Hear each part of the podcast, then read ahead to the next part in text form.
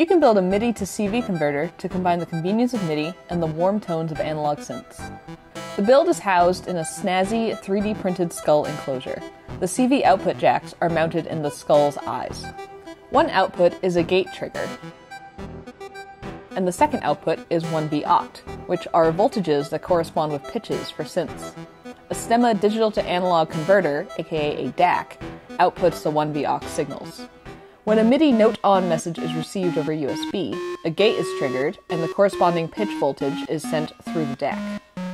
If you want to see the full potential for CircuitPython and Eurorack synths, be sure to check out Winterbloom, an open source synth company with hardware and software designed by Thea Flowers. She has designed two modules that use CircuitPython, Big Honking Button and Sol, the latter of which was an inspiration for this project.